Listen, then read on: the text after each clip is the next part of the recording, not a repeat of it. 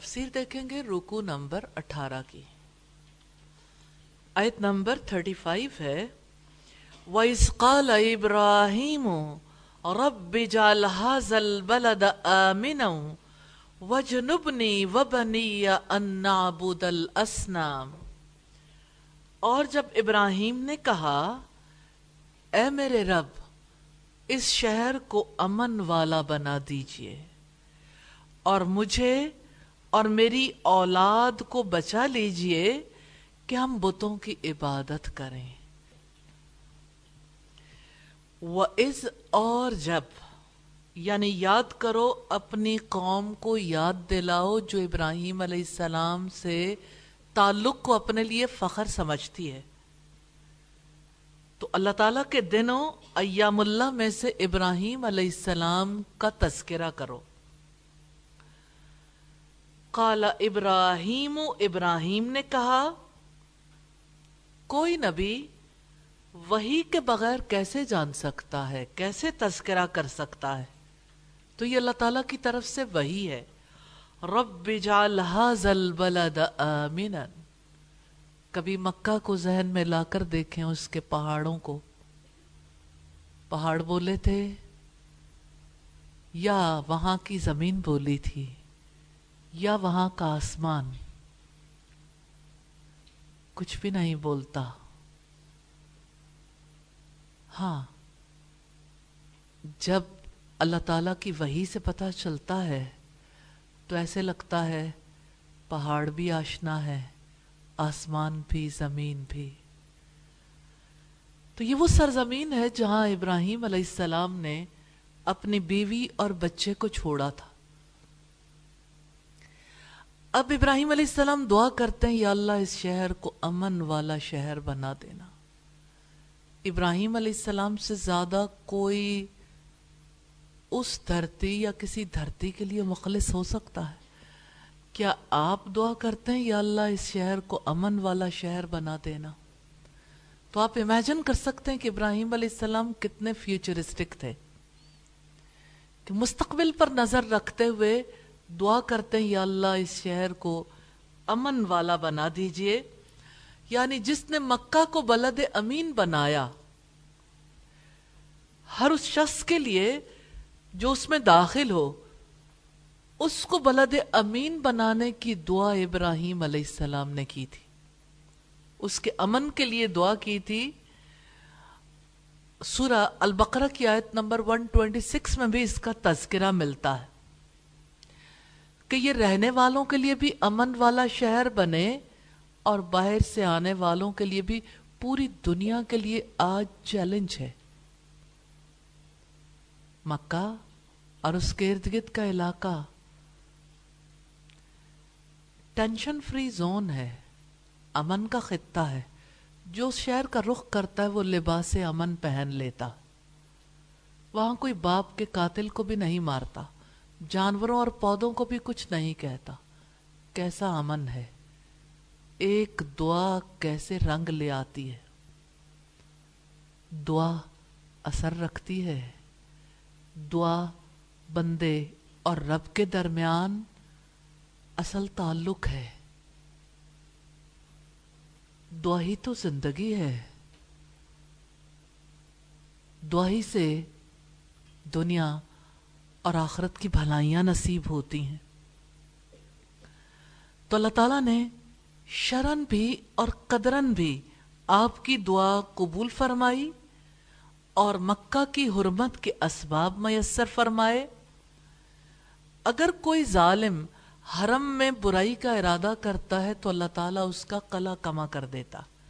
جیسے اصحاب فیل کے لیے کیا۔ ابراہیم علیہ السلام کے بعد آئے تھے نا۔ تو اللہ تعالیٰ نے توجہ دلائی ہے، الم ترا کیفا؟ فعل ربک بی اصحاب الفیل۔ کیا تو نے نہیں دیکھا تیرے رب نے ہاتھی والوں کے ساتھ کیا کیا؟ انہوں نے اس شہر کے امن کو برباد کرنے کی کوشش کی تھی۔ تو پھر کھائے ہوئے بھوسے کی طرح ہو گئے۔ تو ابراہیم علیہ السلام نے اپنے لیے، اپنے بیٹوں کے لیے یہاں رہنے والوں کے لیے، اللہ تعالیٰ کے گھر کے لیے، باہر سے آنے والوں کے لیے بھی امن کی دعا کی۔ اور اللہ تعالیٰ نے فرمایا، اولم یرو انا جالنا حرمن آمن اور کیا انہوں نے نہیں دیکھا کہ یقیناً ہم نے حرم کو پر امن بنایا ہے؟ سورہ الانکبوت کی آیت نمبر سکسٹی سیون ہے۔ یہاں پر آنے والوں کے لیے راستے بھی پر امن ہے اللہ تعالیٰ نے پر امن بنایا۔ ومن دخلہ کان آمنا، سورہ آل عمران میں ہے، آیت نمبر نائنٹی سیون میں۔ جو اس میں داخل ہوا، وہ امن والا ہو گیا۔ یعنی یہ امن، آپ امیجن کرتے ہیں، ان ہاتھوں کو جو اللہ تعالیٰ کے حضور اٹھے ہیں۔ اس دعا کو جو اوپر کو پہنچی، جس کا اثر صدیوں بعد بھی جاری ہے۔ ایک دعا اتنا رنگ لا سکتی ہے۔ دعا مانگنا اپنی زندگی کا سب سے اہم کام بنا لیجیے۔ وجنبنی و بنیا اور مجھے اور میری اولاد کو بچا لیجیے۔ یعنی مجھے بھی میرے بچوں کو دور رکھیے، انا بدل اسنام، کہ ہم بتوں کی عبادت کریں۔ اس کے قریب جائیں، بتوں کی عبادت کے فتنے سے بچا لیجیے، ایک نبی دعا کرتا ہے۔ کیونکہ نبی جانتا ہے، اللہ تعالیٰ نہ بچائے تو کوئی بچ نہیں سکتا۔ کوئی بھی فتنے میں مبتلا ہو سکتا ہے،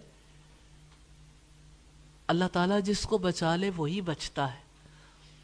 اس آیت سے سبق ملتا ہے کہ دعا کرنے والے کو اپنی اولاد کے لیے، اپنے علاقے کے لیے، آنے والی نسلوں کے لیے بھی دعا کرنی چاہیے۔ آیت نمبر 36 ہے، رب انہن ازللن کثیرم من الناس فمن تبینی فانہو منی ومن اسانی فانک غفور الرحیم۔ اے میرے رب، بلا شبہ ان بتوں نے بہت سے لوگوں کو گمراہ کر دیا۔ پھر جس نے میری پیروی کی، یقیناً وہ میرا ہے۔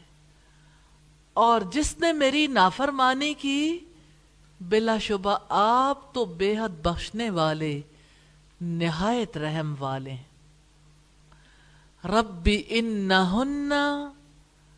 قطادہ رحمہ اللہ نے فرمایا کہ ان بتوں نے تو لوگوں میں سے بہت سو کو گمراہ کر دیا۔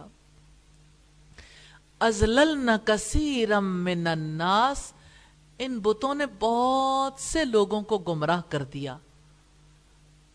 کیسے کہ لوگوں نے بتوں کو بڑا سمجھا، ان کی عبادت کی۔ فمن تبینی فانہو منی، پھر جس نے میری پیروی کی یقیناً وہ میرا ہے۔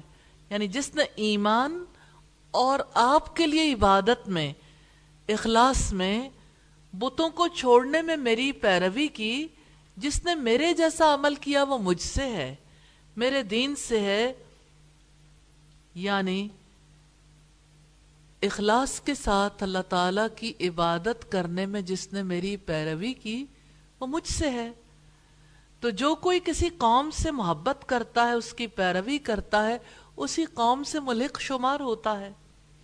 ومن اسانی اور جس نے میری نافرمانی کی، معصیت سے مراد شرک کے علاوہ دوسرے گناہ ہیں۔ یعنی جس نے شرک پر اصرار کیا، فَإِنَّكَ غَفُورُ الرَّحِيمُ بلا شبہ آپ تو بے حد بخشنے والے، نہایت رحم والے ہیں۔ یعنی جس نے موت سے پہلے توبہ کر لی، آپ اس کے لیے غفور و رحیم ہیں۔ تو اللہ تعالی شرک کا گناہ تو معاف نہیں کرے گا، اس کے علاوہ وہ جس کو چاہے گا بخش دے گا۔ سورہ نساء کی آیت نمبر ایک سو سولہ میں یہی بات ارشاد فرمائی۔ تو یہاں اللہ تعالیٰ کی مغفرت شرک سے توبہ کے ساتھ مقید ہے۔ اگر وہ شرک سے توبہ کر لیں تو اللہ تعالیٰ بہت بخشنے والے ہیں۔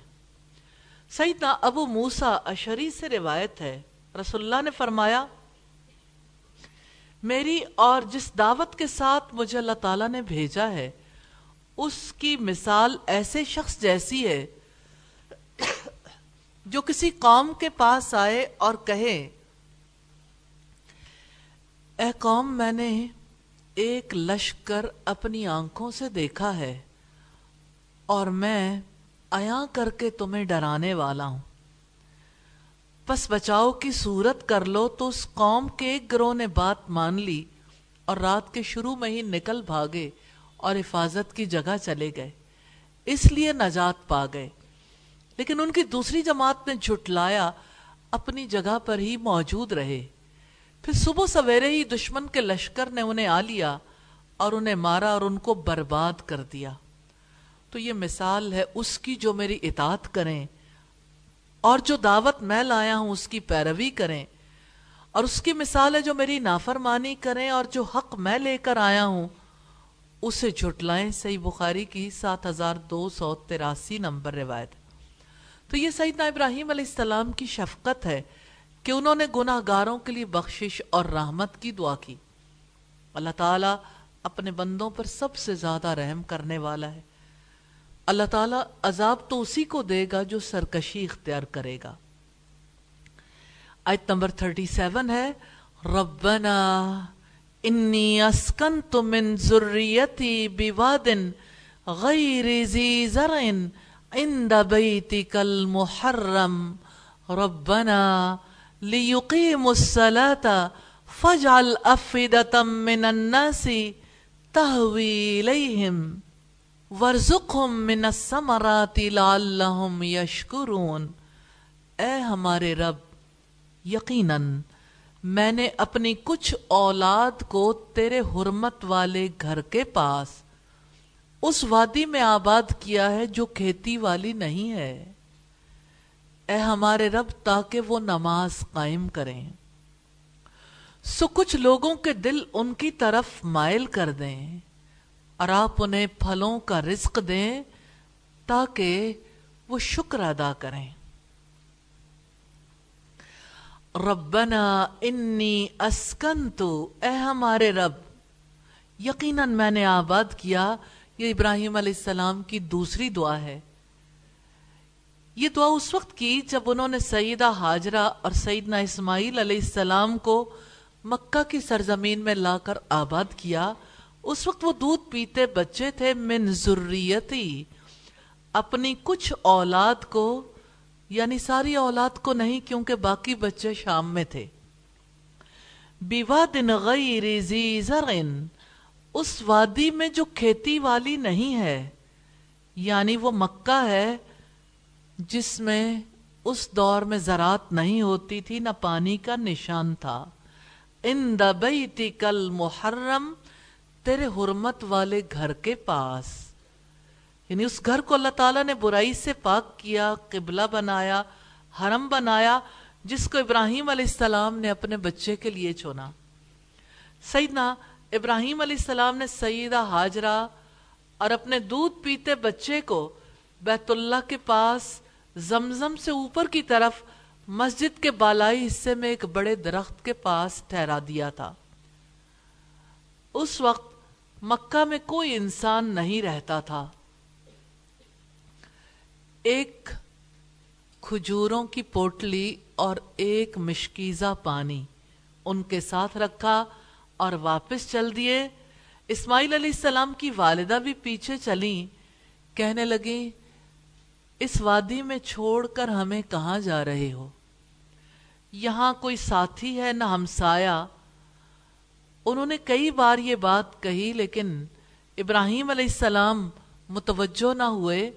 آخر انہوں نے کہا کہ اللہ تعالیٰ نے آپ کو حکم دیا ہے۔ انہوں نے فرمایا ہاں وہ بولیں، تب وہ ہمیں ضائع نہیں ہونے دے گا۔ پلٹ گئیں۔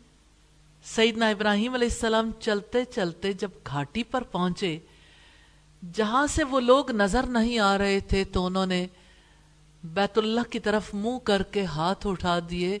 وہاں بیت اللہ نہیں تھا اس دور میں۔ یہ دعا مانگی۔ یہی آیت نمبر تھرٹی سیون۔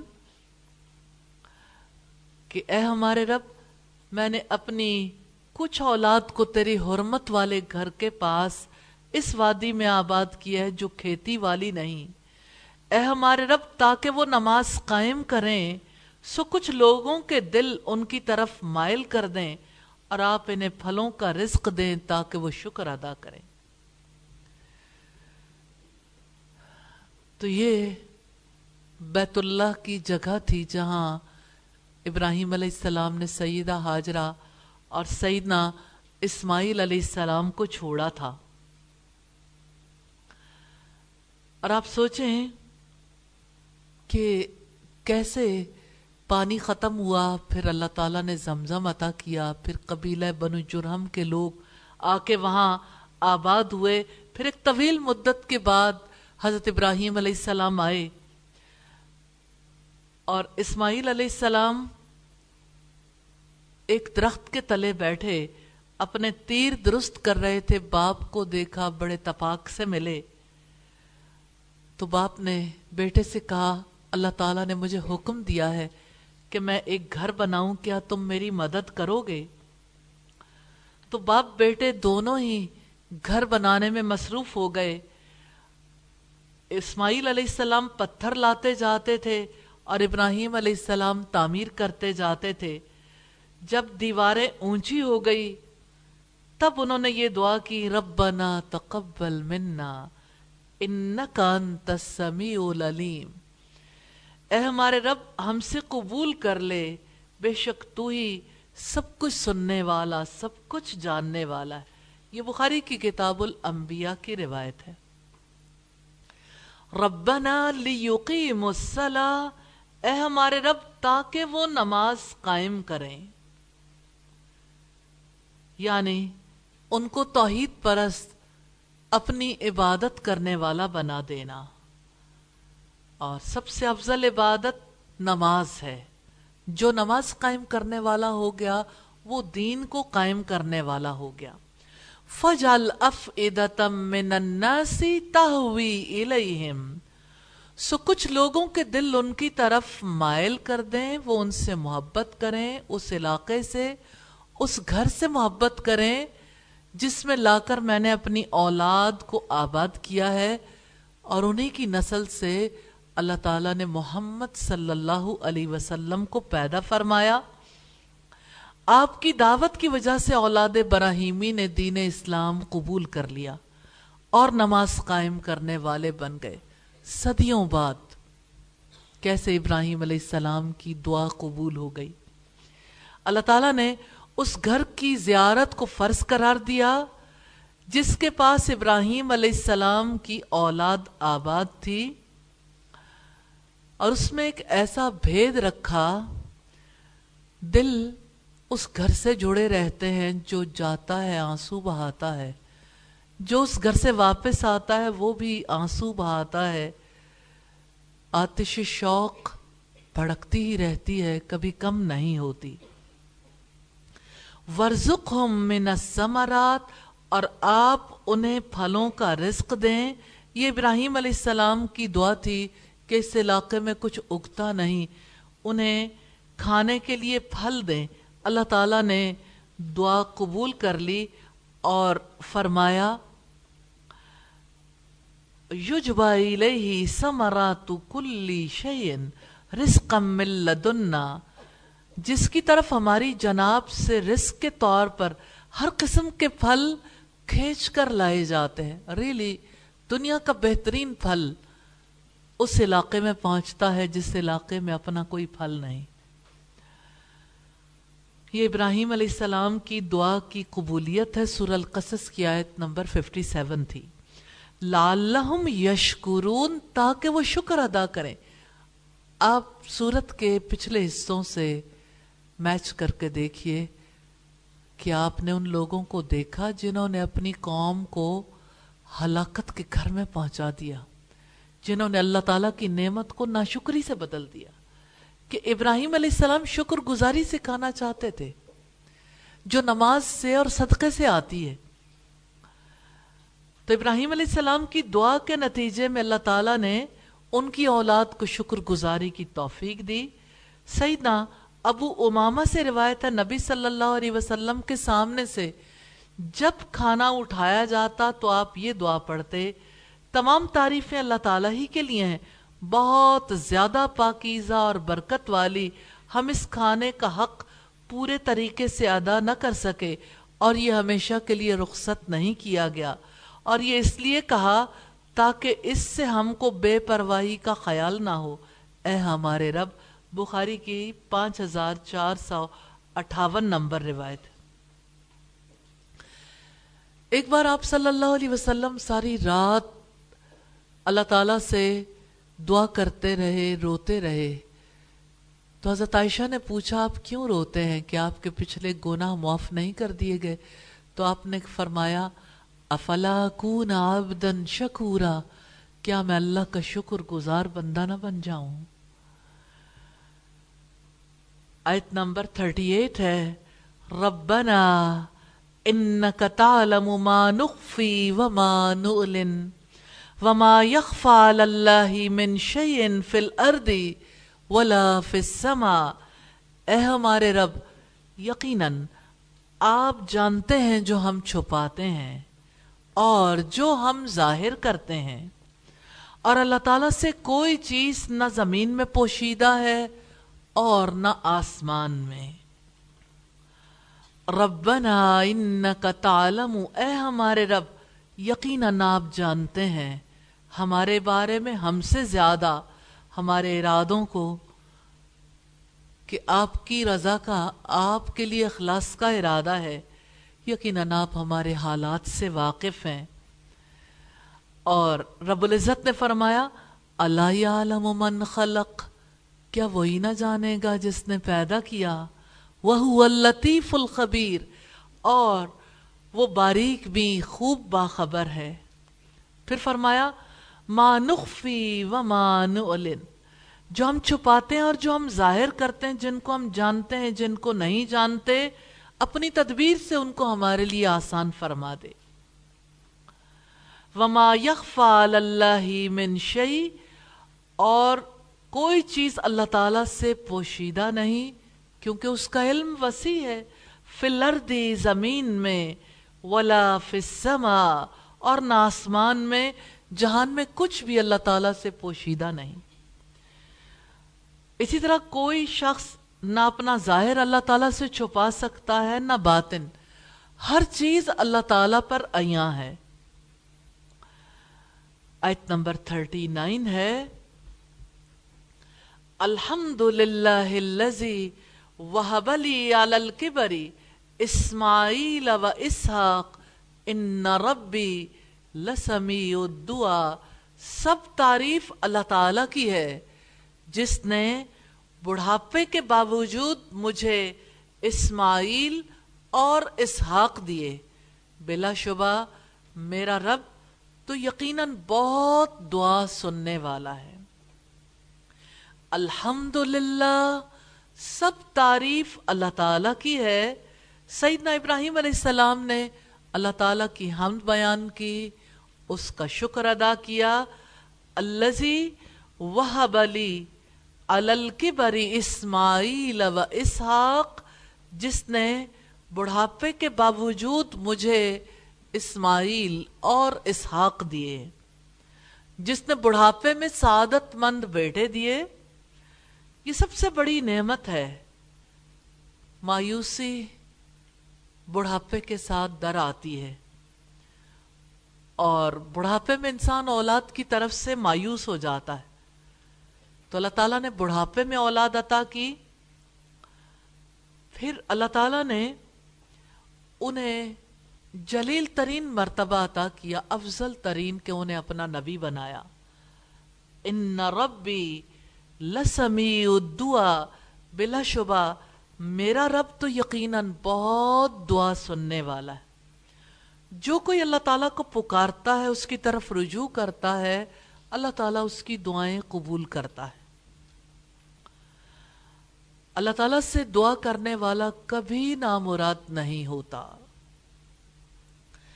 ابراہیم علیہ السلام نے اولاد کے لیے یہ دعا مانگی تھی رب حبلی من الصالحین۔ اے میرے رب، مجھے صالحین میں سے اولاد عطا فرما۔ یہ سورہ صافات کی آیت نمبر ون ہنڈریڈ ہے۔ آیت نمبر فورٹی ہے۔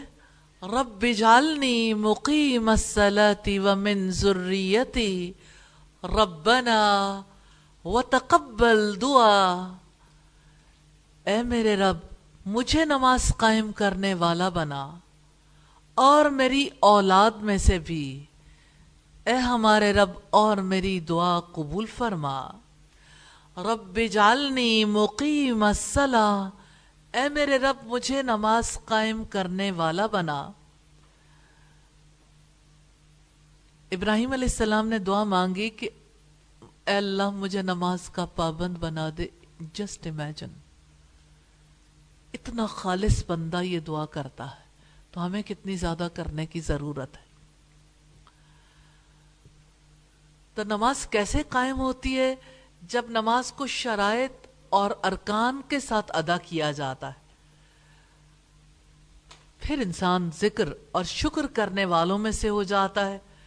اور جب وہ نماز چھوڑ دیتا ہے تو غافلوں اور کافروں میں سے ہو جاتا ہے۔ ومن ذریتی اور میری اولاد میں سے بھی یعنی میری اولاد کو بھی نماز کا شوق عطا فرمائیے کہ وہ باقاعدہ بر وقت نماز ادا کرتے رہیں۔ ربنا وتقبل دعا۔ اے ہمارے رب، میری دعا قبول فرما۔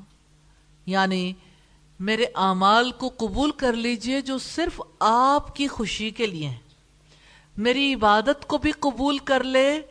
اے میرے رب، میں نے جو کچھ مانگا، میری دعا قبول فرما لیجیے۔ نبی صلی اللہ علیہ وسلم نے فرمایا الدعا ہی العبادت دعا ہی تو عبادت ہے۔ رب العزت نے فرمایا، وقال ربکم ادھونی استجب لکم۔ اور تمہارے رب نے فرمایا ہے، مجھے پکارو۔ میں تمہاری دعائیں قبول کروں گا۔ یقیناً جو لوگ میری عبادت سے تکبر کرتے ہیں، جلد ہی وہ جہنم میں ذلیل ہو کر داخل ہوں گے۔ ایت نمبر فورٹی ون ہے، ربنا اغفر لی ولی والدی وللمؤمنین یوم یقوم الحساب۔ اے ہمارے رب، مجھے اور میرے والدین کو اور تمام مومنوں کو بخش دینا جس دن حساب قائم ہوگا۔ ربنا اغفر لی ولی والدی اے ہمارے رب، مجھے اور میرے والدین کو بخش دینا۔ سیدنا ابراہیم علیہ السلام نے دعا مانگی کہ میری اور میرے ماں باپ کی بخشش فرما دیجیے۔ سیدنا ابو موسیٰ شری سے روایت ہے، رسول اللہ دعا کیا کرتے تھے۔ اللہ میری مغفرت فرما، میری خطاؤں میں، میری نادانی میں اور میرے کسی معاملے کی زیادتی میں۔ ان باتوں کو جو تو مجھ سے زیادہ جاننے والا ہے اللہ، میری مغفرت کر، میری ہنسی، مزاح اور سنجیدگی میں اور میرے ارادے میں۔ اور یہ سب کچھ میری ہی طرف سے ہیں۔ صحیح بخاری کی چھ ہزار تین سو ننانوے نمبر روایت ہے۔ اس سے پتا چلتا ہے کہ جو جتنا کانشیس ہوتا ہے وہ اتنا ہی زیادہ اپنے اعمال کے بارے میں اپنے رب سے دعائیں کرتا تو دعا کر لیں۔ اللہ تعالی ہمیں دعاؤں بھری زندگی نصیب فرما دے۔ سیدنا ابراہیم علیہ السلام کی ساری دعائیں قبول ہوئیں، سوائے والد کی مغفرت کی دعا کے۔ وہ بھی جب ان پر واضح ہو گیا کہ وہ اللہ تعالیٰ کا دشمن ہے تو انہوں نے اس سے برات کا اظہار کر دیا۔ وَلِلْمُؤْمِنِينَ، اور سارے مومنوں کے لیے سیدنا ابن عباس نے فرمایا، امت محمد میں سے، اور کہا گیا، وہ سب مراد ہیں۔ نو علیہ السلام نے دعا کی تھی کہ، اے میرے رب، مجھے اور میرے والدین کو بخش دینا، اور جو میرے گھر میں مومن بن کر داخل ہو۔ اور سب مومن مردوں اور عورتوں کو اور ظالموں کو ہلاکت کے سوا کسی چیز میں نہ بڑھانا۔ یوم یقوم الحساب، جس دن حساب قائم ہوگا۔ ابراہیم علیہ السلام نے دعا کی، حساب کے دن تمام ایمان والوں کو بخش دینا۔ حساب کا دن سخت ہوگا۔ اس سخت دن کے لیے دعا ہے یا اللہ ہم سب کو معاف کر دینا، یا اللہ ہم سب کو بخش دینا، ہمارے والدین کو اور سب ایمان والوں کو۔